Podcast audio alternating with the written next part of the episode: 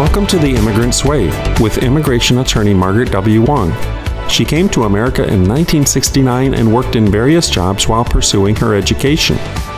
After graduating from law school and being fired three or four times, she started her own law firm in 1977 with one desk and no secretary.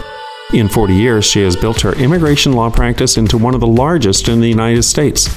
This podcast is her opportunity to help you achieve your American dream. She will be breaking down complex immigration law topics week by week. Follow her on social media at Margaret W. Wong and Associates for tips, news, and inspirational immigrant stories. Enjoy! Hey, my name is Margaret Wong, and I'm a practicing lawyer. Now, as, as you know, it's not a good time for anybody because of the virus. I'm getting actually a lot of calls from overseas, from Latino countries, uh, from Mexico, from Hong Kong, from China, from Canada about what's this new law about the stimulus uh, bill. Um, can undocumented people uh, file for workman's comp?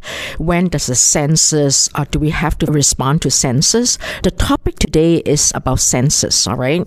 The census is extended from March 12th to August 14th.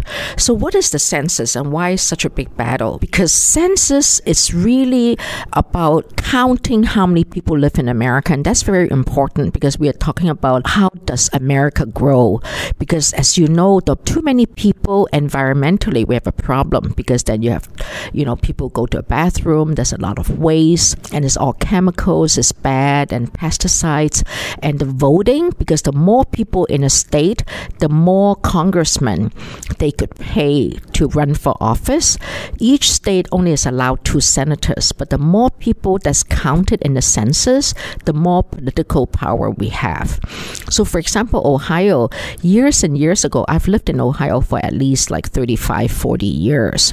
I still remember there was a time uh, Ohio is very democratic. So when um, Obama became president or when Clinton became president, when people like us who was very active, who wants to experience Washington at the time of the inauguration of the presidents, I still remember how they give us the best hotels uh, because it's up to the Democratic National Party or the Republican National Party to give different states delegates different hotels. So if you're high up on the importance list, you get better hotels, better tickets, even though you have to pay for it.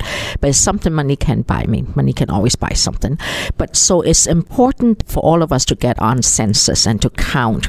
So the question of I'm illegal, I'm undocumented, I came illegally, I have phony tax return, uh, I got phony driver's license. Should I f- respond to census? My question is absolutely respond. Until we respond, we're not counted. Remember how I always talk about Civil Rights Acts that came in 1964 by President Johnson, and then immediately in 1965 the Color Quota Act came in. That's how Asians like us, like I, came in 1969. So I really feel like the book that outliers that I came at the right time and the right moment. Of course, at that time I was only 19. I didn't know, but now looking back, I was one of the most fortunate girls in the world in those days because that's where where America followed up.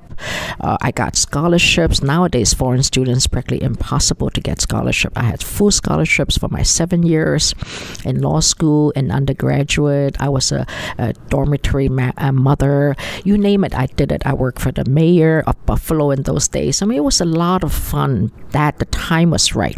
We have to be counted under census, all right? Because the census asks us questions: How many family in your household?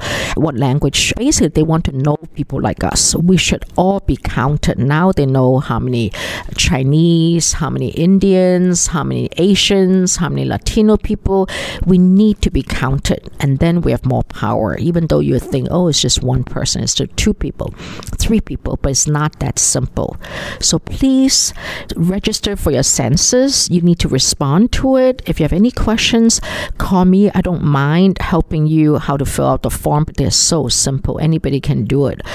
And really reflect on why America do census. Do a census on yourself. What's your three-year goal, ten-year goal, a three-month goal? What's our purpose in life? Why am I in America? Why did God give me to come to America illegally, illegally, with or without papers? You know, it's weird, right? So I'm not I don't mean just for God. It could be Allah, it could be Buddha, uh, it could be Shiva. I mean, whoever you believe in, uh, however you believe in, it could be an atheist, but that's the reason why I think. But census are so important is the counting of the number of human beings in this country. It's that simple. Another rumor is will immigration look at census and deport us?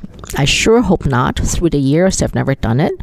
Maybe with our president, they may and they will, but let me know. I'll fight for you. I'm sure a lot of civil rights lawyers, immigration lawyers, they would love to take up this cause. Um, and we need to let them be known. We need to be known. We need to be heard. We need to continue pushing for a driver's license, even though I have no papers.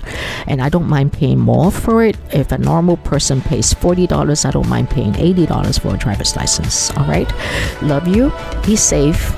Do good and be well. Love you all. Thank you so much for listening to this episode of The Immigrant's Way. We hope it was helpful. Get in touch on Instagram, Facebook, and Twitter, or our website, imwong.com, and let us know if we can help you with your immigration needs. Until next time.